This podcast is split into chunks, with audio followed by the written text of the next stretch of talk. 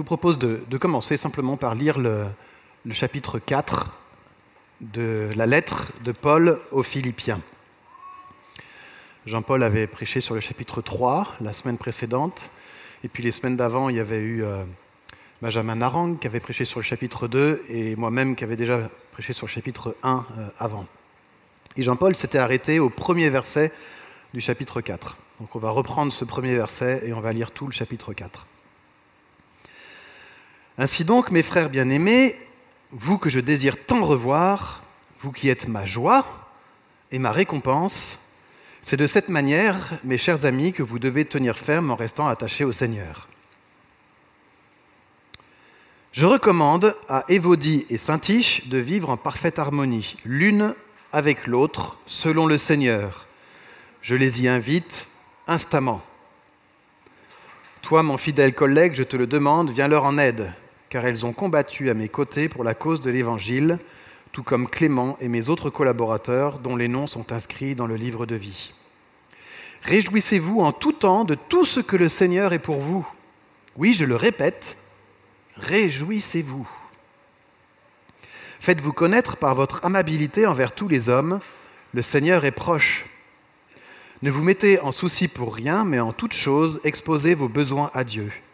Adressez-lui vos prières et vos requêtes en lui disant votre reconnaissance alors la paix de Dieu, qui surpasse tout ce qu'on peut concevoir, gardera vos cœurs et vos pensées sous la protection de Jésus-Christ. Enfin, frères, nourrissez vos pensées de tout ce qui est vrai, noble, juste, pur, digne d'amour ou d'approbation, de tout ce qui mérite respect et louange. Ce que vous avez appris, ce que vous avez reçu de moi, ce que vous m'avez entendu dire et vu faire, mettez-le en pratique. Alors le Dieu qui donne la paix sera avec vous. Je me suis réjoui, comme d'une grâce venant du Seigneur, en voyant que votre intérêt pour moi a pu finalement porter de nouveaux fruits. Car cette sollicitude à mon égard, vous l'éprouviez toujours, mais vous n'aviez pas eu l'occasion de la manifester. Ce n'est pas le besoin qui me fait parler ainsi, car j'ai appris en toutes circonstances à être content avec ce que j'ai. Je sais vivre dans les dénûments, je sais aussi vivre dans l'abondance. C'est le secret que j'ai appris, m'accommoder à toutes les situations et toutes les circonstances, que je sois rassasié ou que j'ai faim, que je connaisse l'abondance ou que je sois dans le besoin. Je peux tout grâce à celui qui me fortifie. Pourtant, vous avez bien fait de prendre part à ma détresse. Comme vous le savez, Philippiens, dans les premiers temps, mon activité pour la cause de l'Évangile, lorsque j'ai quitté la Macédoine, aucune autre Église n'est entrée avec moi dans un échange réciproque de dons matériels et spirituels. Vous seul l'avez fait. Pendant mon séjour à Thessalonique, vous m'avez envoyé par deux fois des dons pour subvenir à mes besoins. Ce n'est pas que je tienne à recevoir des dons. Ce qui m'intéresse, c'est qu'un plus grand nombre de fruits soient portés à votre actif. J'atteste par cette lettre avoir reçu tous vos dons, et je suis dans l'abondance. Depuis qu'Épaphrodite me les a remis, je suis comblé. Ils ont été pour moi comme le doux parfum d'une offrande agréée par Dieu et qui lui fait plaisir. Aussi, mon Dieu subviendra pleinement à vos besoins, il le fera selon sa glorieuse richesse qui se manifeste en Jésus-Christ. À notre Dieu et Père soit la gloire dans tous les siècles. Amen. Et Paul termine par une salutation. Saluez tous ceux qui, par leur union avec Jésus-Christ, appartiennent à Dieu. Les frères qui sont ici avec moi vous saluent. Tous ceux qui appartiennent à Dieu vous adressent leurs salutations, et en particulier ceux qui sont au service de l'empereur. Que la grâce du Seigneur Jésus soit avec vous. Voilà, jusqu'ici notre lecture, le chapitre 4 de l'épître aux Philippiens. J'aimerais vous faire travailler un petit peu ce matin. À la lumière de ce texte, à la lumière des chapitres précédents de Philippiens, mais aussi à la lumière de tous les livres qu'on a abordés cette année, qu'est-ce qui, selon vous, peut ôter notre joie?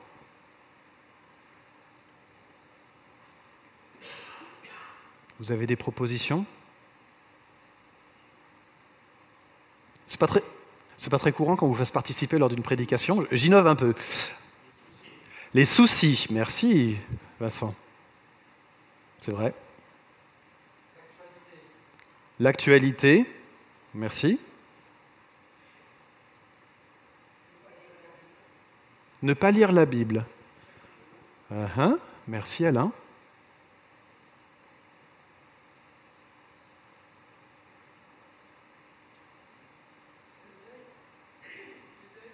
Le deuil, c'est vrai.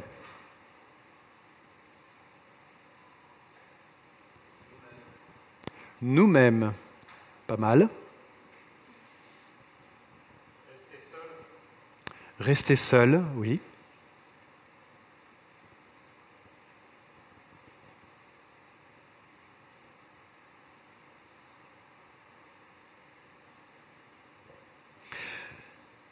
C'est des bonnes propositions, elles sont vraies, j'ai pas de doute là-dessus. Euh, et je vous propose, en guise de conclusion sur ce thème de l'année, de passer en revue différents voleurs de joie que je pense que Paul a évoqués dans cette lettre aux Philippiens. Donc on va revenir un tout petit peu sur les chapitres 1, 1 2 rapidement. Et on prendra plus de temps sur ce chapitre 4 qu'on vient de lire. Surtout, ce qui va nous intéresser, c'est comment est-ce que Paul, malgré ses voleurs de joie, ne tombe pas dans leur piège et garde sa joie. Comment est-ce que Paul peut dire, je le répète, réjouissez-vous, soyez dans la joie Comment est-ce qu'il fait?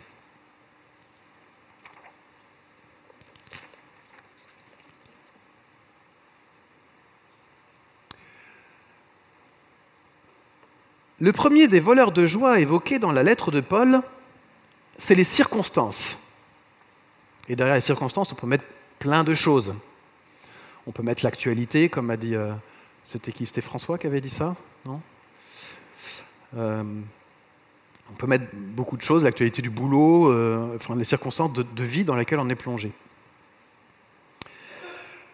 Il faut bien reconnaître qu'on est souvent beaucoup plus content et détendu quand tout va bien. Et quand au contraire, les circonstances euh, sont difficiles pour nous, on est souvent euh, plus abattu. C'est humain. D'ailleurs, c'est tellement humain que quand il pleut, rien que quand il pleut, ça a une influence sur notre humeur. Bon, si vous êtes agriculteur et que vous attendez la pluie depuis longtemps, ça peut avoir une influence euh, opposée, évidemment. Hein. Et pourtant, j'ai été frappé, moi, par l'attitude de Paul dans cette lettre aux Philippiens. Il est en prison. Et il y est pour rien, enfin, pas pour grand-chose. Rappelez-vous le verset 12 de Philippiens 1. Ce qui m'est arrivé, c'est complètement indépendant de, de lui, c'est un passif, ce qui m'est arrivé. Les circonstances de Paul. Et pourtant, il garde sa joie. C'est impressionnant de voir comment, même en prison, il se réjouit. Quel est son secret? Son secret, on l'a vu quand on a abordé le chapitre 1 de, Philippiens, c'est qu'il voit au-delà des circonstances présentes. Il se place dans une perspective éternelle. Dit autrement, il voit sa situation à travers Christ. Paul accepte les circonstances et ce qui lui arrive parce qu'il sait que Dieu est aux commandes. Il sait que le Saint-Esprit l'accompagne. C'est le verset 19 du chapitre 1. Je vais le lire. Je suis certain que toutes ces épreuves aboutiront à mon salut, un peu plus loin, grâce à l'assistance de l'Esprit de Jésus-Christ parce qu'il sait aussi que quoi qu'il arrive, il passera l'éternité avec le Christ. J'ai le désir de quitter cette vie pour être avec le Christ, car c'est de loin le meilleur. J'insiste pas plus sur cette euh, question-là, parce qu'on l'a déjà abordée euh, au chapitre 1. Donc on va passer tout de suite à un deuxième voleur de joie. Le deuxième voleur de joie, c'est les gens. Il arrive quelquefois que ma femme rentre du boulot de mauvaise humeur et me dise la phrase suivante Les gens m'énervent Ça peut être euh, un client, ça peut être quelqu'un qui a grillé la priorité sur la route, ça peut être plein de choses différentes. Et hier, avec Manoé, on a eu une discussion à midi où on parlait de l'actualité euh, récente en, Russie. Et Manoé, ça le, ça l'énervait. Il disait mais je comprends pas, c'est pas juste. Il y a des gens qui se comportent n'importe comment, et c'est les autres qui payent à leur place. Il faisait référence donc à la Russie, mais il y avait en arrière-plan aussi des choses qu'il a vécues dans sa classe. Et il faut reconnaître que les gens m'énervent, moi aussi. Et il suffit de pas grand-chose. Un collègue qui colporte des ragots, un client qui se trouve à tout permis, quelqu'un qui grille la priorité sur la route. Paul, dans cette lettre, parle aussi des gens qui auraient pu l'attrister.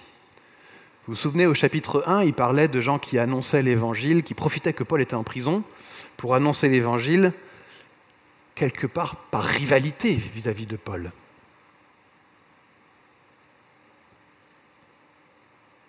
Pour prendre la place de Paul. Et ici, au chapitre 4, il parle de Évodie et Saint-Tiche, deux anciennes collaboratrices de Paul, opposé par un différent suffisamment grave pour qu'il soit parvenu aux oreilles de Paul.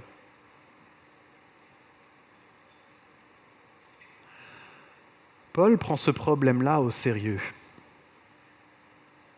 Paul prend ce problème-là, que les gens soient des voleurs de joie, suffisamment au sérieux pour que ce différent-là dans l'Église, entre Évodie et Saint-Tiche, il en parle dans une lettre publique à toute l'Église,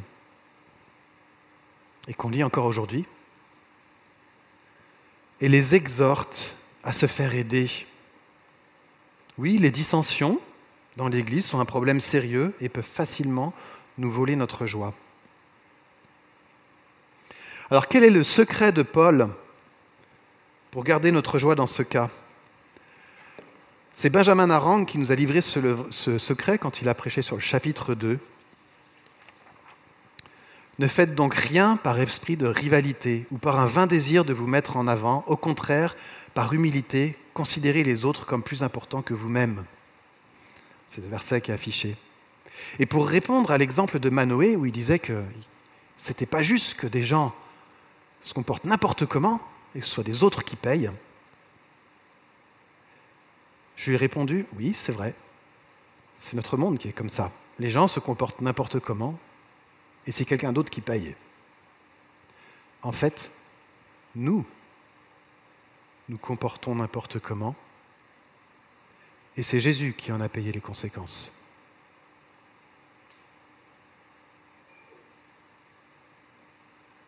Et savoir ça, ça change notre regard, y compris sur Poutine.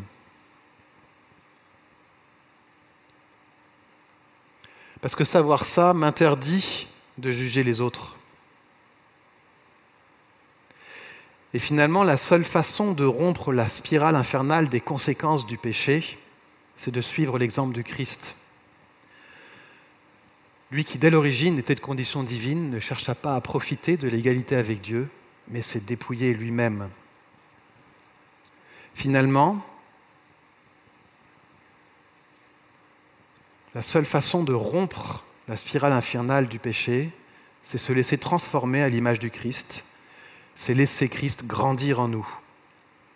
Là encore, j'insiste pas plus, c'était le sujet du chapitre 2 de Philippiens, et on arrive maintenant plus spécifiquement à notre chapitre du jour. Le troisième voleur de joie, les soucis. Vincent était pile dedans. Les soucis sont probablement un des pires voleurs de joie qui existent. Ils peuvent nous priver de sommeil, ils peuvent enchaîner nos pensées, Ils peuvent nous détourner du Dieu vivant pour nous focaliser sur les choses de ce monde. Et là, je fais référence au verset 19 du chapitre 3. Car il en est beaucoup qui vivent en ennemis de la croix du Christ. Je vous le dis, je vous en ai souvent parlé, je vous le dis une fois de plus en pleurant, ils finiront par se perdre.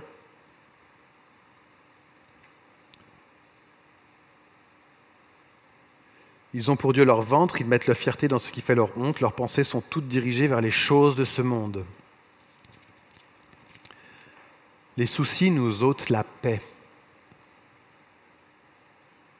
Et pourtant, Paul avait de quoi s'inquiéter, non seulement à cause de son emprisonnement, mais aussi à cause des conséquences qu'avait son emprisonnement sur les églises, sur la foi, sur les chrétiens, sur les mauvais ouvriers qui commençaient à agir dans l'église, sur les dissensions dans ces églises, etc., etc. Et pourtant, Paul garde la joie. Relisons les versets 6 à 8.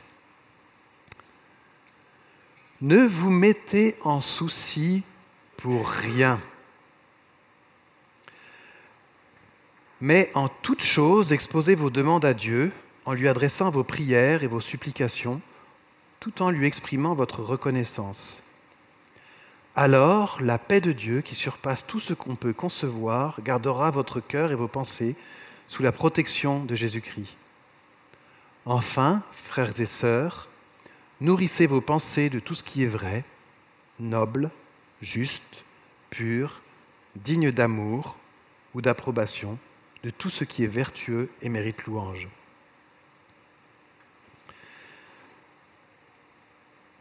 Ce que vous avez appris et reçu de moi, ce que vous m'avez entendu dire et vu faire, mettez-le en pratique. Alors le Dieu qui donne la paix sera avec vous. Quels sont donc les secrets de Paul ici pour conserver sa joie? La première chose, c'est la prière. La prière avec l'assurance que Dieu entend et répond. Dans le verset 6, Paul utilise plusieurs mots pour évoquer la prière. Il parle de la prière, la supplication, reconnaissance. Pour ma part, j'y vois un, un, rappel de ce qu'on a vu en début d'année dans la prière ABCD. On voit au moins euh, qu'il y a plusieurs formes de prières différentes, adoration, bénédiction ou remerciement, ici reconnaissance, confession et demande, ici supplication dans ce passage-là. Et avec Paul, j'aimerais nous encourager à vivre ces dimensions de la prière, tant individuellement que collectivement. Et on aura l'occasion de mettre ça en œuvre cet après-midi lors de l'Assemblée d'Église. La prière, c'est bien, mais on ne prie pas n'importe qui. Notre prière n'a de l'effet que parce que Dieu est Dieu. Et quelles sont les caractéristiques que, Paul donne de Dieu ici? Au chapitre précédent, Paul disait au verset 21 que Dieu est tout puissant par la puissance qui lui permet aussi de tout soumettre à son autorité. Au verset 5, ici,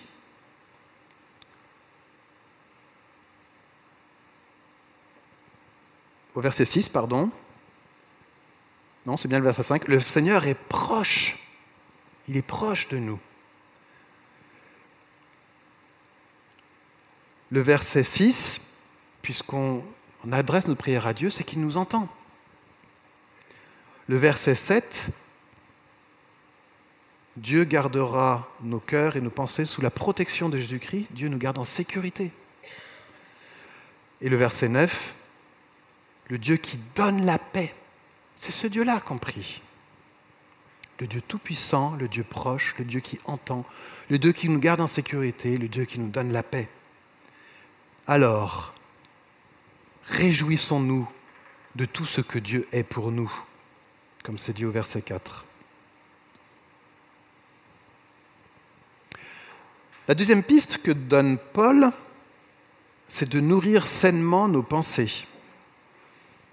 C'est au verset 8. Enfin, frères et sœurs, nourrissez vos pensées de tout ce qui est vrai, noble, juste, pur, digne d'amour ou d'approbation, de tout ce qui mérite respect et louange.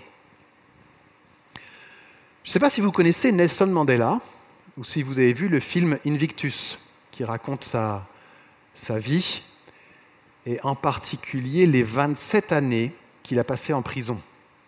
27 ans en prison.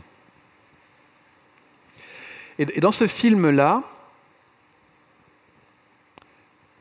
il nous parle de la façon dont Nelson Mandela a évolué en prison, et en particulier d'un poème qu'il lisait. Un poème qui a été écrit au XVIIIe ou XIXe siècle par, un Anglais qui a eu le, le pied coupé et qui réagissait, en fait, qu'est-ce que je vais faire de mes émotions après ça? Ce poème dit, je suis le capitaine de mon âme, et ce poème dit, en gros, qu'on ne contrôle pas ce qui nous arrive dans notre vie.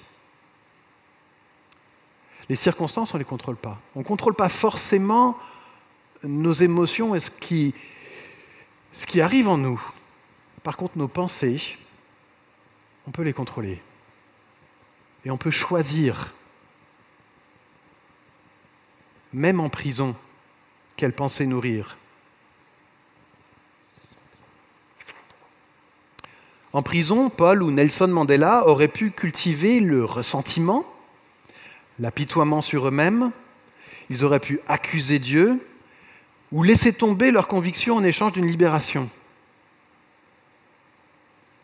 Ou d'autres choses encore, se réfugier dans la violence ou tout un tas de choses comme ça. Non, l'un comme l'autre ont choisi de nourrir leurs pensées de tout ce qui est vrai, de tout ce qui est noble et juste, de tout ce qui est pur, etc.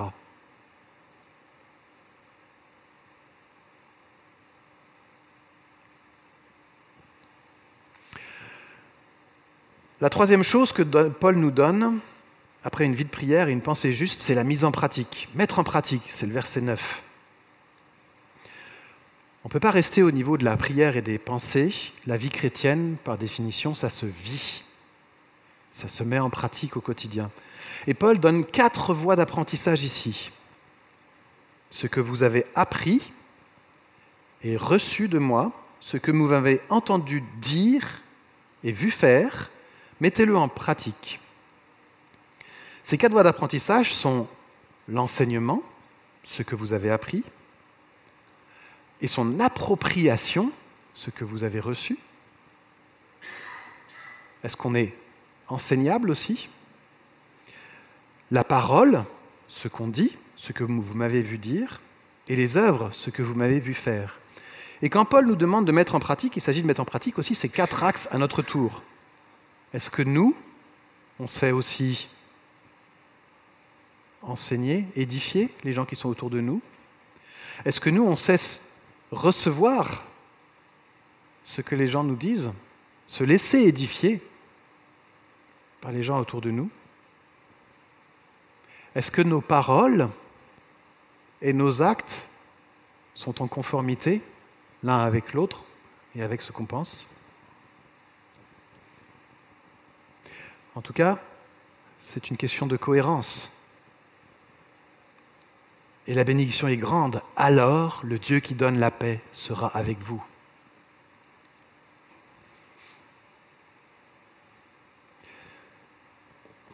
On passe sur un, dernier voleur de joie. Les choses. Ah, les choses. Ah, le dernier iPhone. La nouvelle Tesla. L'image que vous voyez là, c'est une image prise aux États-Unis un jour de Black Friday. Ah, les soldes. Jean-Jacques Goldman a écrit une chanson sur les choses qui résume bien le piège qu'elles peuvent nous tendre. Si j'avais ceci, si j'avais cela, je ne vais pas la chanter, hein, je vous dis juste les paroles. Si je serais ceci, je serais cela, sans chose, je n'existe pas. Je prie les choses et les choses m'ont pris. Elles me posent, elles me donnent un prix. Je prie les choses, elles comblent ma vie, c'est plus je pense, mais j'ai, donc je suis.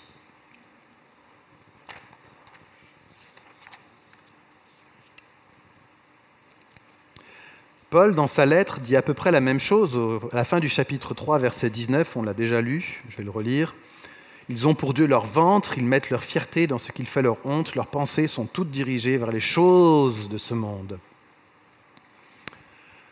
La course au bien matériel, c'est un peu euh, notre vécu de, notre société de consommation.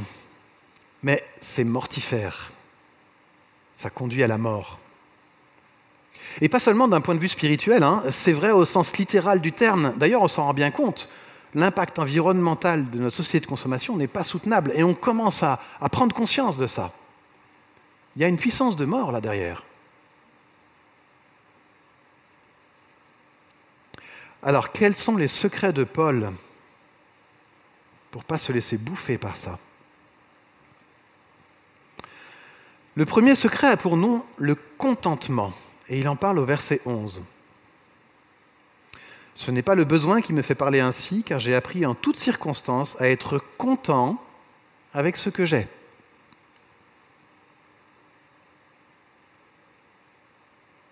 Je sais vivre dans le dénuement, je sais aussi vivre dans l'abondance. C'est le secret que j'ai appris, m'accommoder à toutes les situations et toutes les circonstances, que je sois rassasié ou que j'ai faim, que je connaisse l'abondance ou que je sois dans le besoin. Dans ce passage-là, j'aimerais insister sur deux mots. Le premier, c'est j'ai appris à vivre en toutes circonstances. Le contentement, c'est difficile. Ça s'apprend. Ce n'est pas quelque chose d'inné, ce n'est pas quelque chose qui nous tombe dessus au moment de notre conversion. Même Paul a dû l'apprendre. Et il a dû certainement passer par de nombreuses difficultés pour l'apprendre, pour arriver là où il en est au moment où il écrit ça. Je pense que ce mot peut nous encourager parce que si nous avons des difficultés avec ça, Paul en avait aussi. Mais nous pouvons, comme Paul, apprendre et progresser sur ce point. Le deuxième mot sur lequel j'aimerais insister ici, c'est le mot content. J'ai appris à être content. Ce mot fait allusion à l'idée de contenir. Et en fait, en grec, ce mot a une signification assez particulière. Il signifie autosuffisant. Et il est un des mots favoris de la philosophie des stoïciens. Hein, le stoïcien, celui qui... Euh, voilà. Mais ici, Paul ne l'emploie pas dans ce sens, en tout cas pas dans le sens autosuffisant. Un chrétien n'est pas autosuffisant. Pour Paul et pour tout chrétien, c'est Christ qui nous suffit. C'est ce que dit Paul juste après quand il déclare ⁇ Je peux tout grâce à celui qui me fortifie ⁇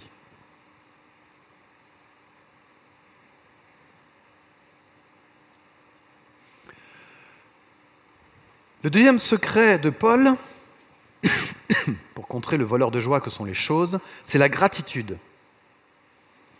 Paul sait donner et il sait aussi recevoir. Il sait se réjouir des bonnes choses et dire merci. Au verset 10, Je me suis réjoui comme d'une grâce venant du Seigneur en voyant que votre intérêt pour moi a pu finalement porter de nouveaux fruits. Versets 18 et 19, il dit le remerciement officiel de, Paul aux, Philippiens. J'atteste par cette lettre avoir reçu tous vos dons et je suis dans l'abondance. Depuis qu'Épaphrodite me les a remis, je suis comblé. Ils ont été pour moi comme le doux parfum d'une offrande agréée par Dieu et qui lui fait plaisir. Jean-Paul Tabaret, qui a prêché la semaine dernière, a l'habitude, quand on le remercie, quand on euh, lui dit merci après une prédication, il a l'habitude de répondre par une petite phrase, peut-être certains la connaissent, Merci, ça m'encourage. Eh bien, cette petite phrase, moi je l'aime beaucoup, parce qu'elle m'a appris aussi à recevoir moi-même les compliments. Quelquefois, je n'étais pas tout à fait à l'aise d'en recevoir, pas tout à fait à l'aise de, savoir recevoir ce genre de choses. Et eh ben, je trouve que Jean-Paul, il, sait ça. Merci, ça m'encourage. Il sait recevoir. Paul ici donne un exemple aussi de savoir simplement recevoir et dire merci. Ça s'apprend aussi. Paul dit donc merci aux Philippiens, mais il sait aussi reconnaître celui qui agit au travers, des Philippiens. C'est ce qu'il dit au verset 10, comme d'une grâce venant du Seigneur. C'était aussi une des conclusions qu'avait tiré Christelle lors de notre étude sur l'Ecclésiaste il y a quelques semaines. Savoir reconnaître les dons qui viennent de Dieu. Et ça explique pourquoi, par exemple, nous avons l'habitude de, prier avant les repas et de remercier Dieu. C'est une façon de reconnaître que tout vient de Dieu, y compris les pizzas qu'on achète au supermarché. Tout nous vient de Dieu. Je vais maintenant conclure cette prédication et aussi finir cette année sur le thème Avec Jésus que du bonheur, en rappelant du coup qu'on a identifié ensemble quatre voleurs de joie. Il peut y en avoir d'autres. Les circonstances, les gens, les soucis et les choses. Et nous avons découvert ou redécouvert ensemble, en face de ces voleurs de joie, quelques secrets de Paul pour les neutraliser, pour euh, s'en débarrasser. Et j'aimerais simplement rappeler les défis que ces secrets nous posent. En face des circonstances, l'absolue certitude que Dieu contrôle tout, que le Saint-Esprit est là, en toutes circonstances, et que Christ nous a sauvés pour passer l'éternité avec lui. Et la question que je vous pose ce matin, c'est où est-ce que tu en es dans ta compréhension et dans ton vécu de cette réalité-là? En face des gens, l'exemple de l'humilité du Christ qui nous a aimés jusqu'au bout, alors que nous, on était ses ennemis. Et là encore, la question que j'aimerais te poser, c'est où est-ce que tu en es dans cette compréhension et dans ta vie sur ce point-là?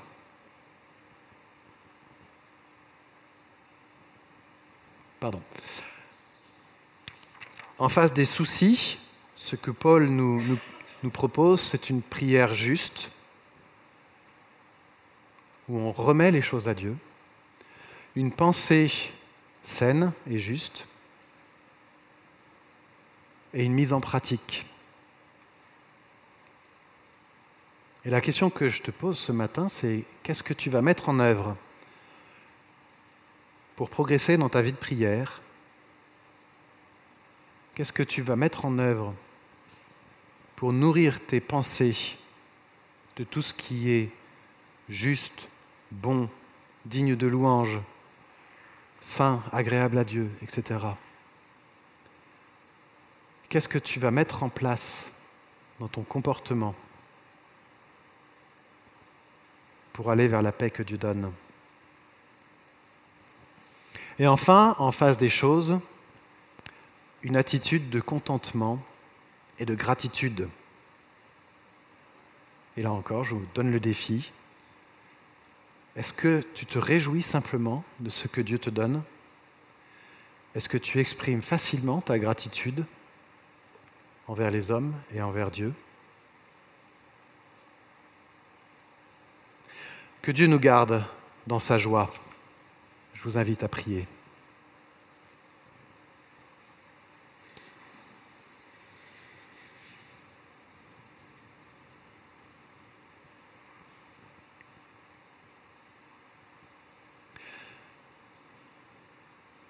Merci Seigneur parce que, avec l'exemple de Paul, tu nous rappelles que ta joie est là. Ta joie est parfaite et tu la donnes à tes enfants. Merci parce que ta présence en Christ nous pouvons nous débarrasser des voleurs de joie. Merci parce que tu es capable de nous en débarrasser. Donne-nous, Seigneur, de savoir identifier, chacun pour notre part, un point sur lequel nous pouvons progresser, un point sur lequel ton Esprit Saint peut nous accompagner pour qu'on puisse mettre en pratique cet enseignement et vivre la joie que tu donnes. Amen.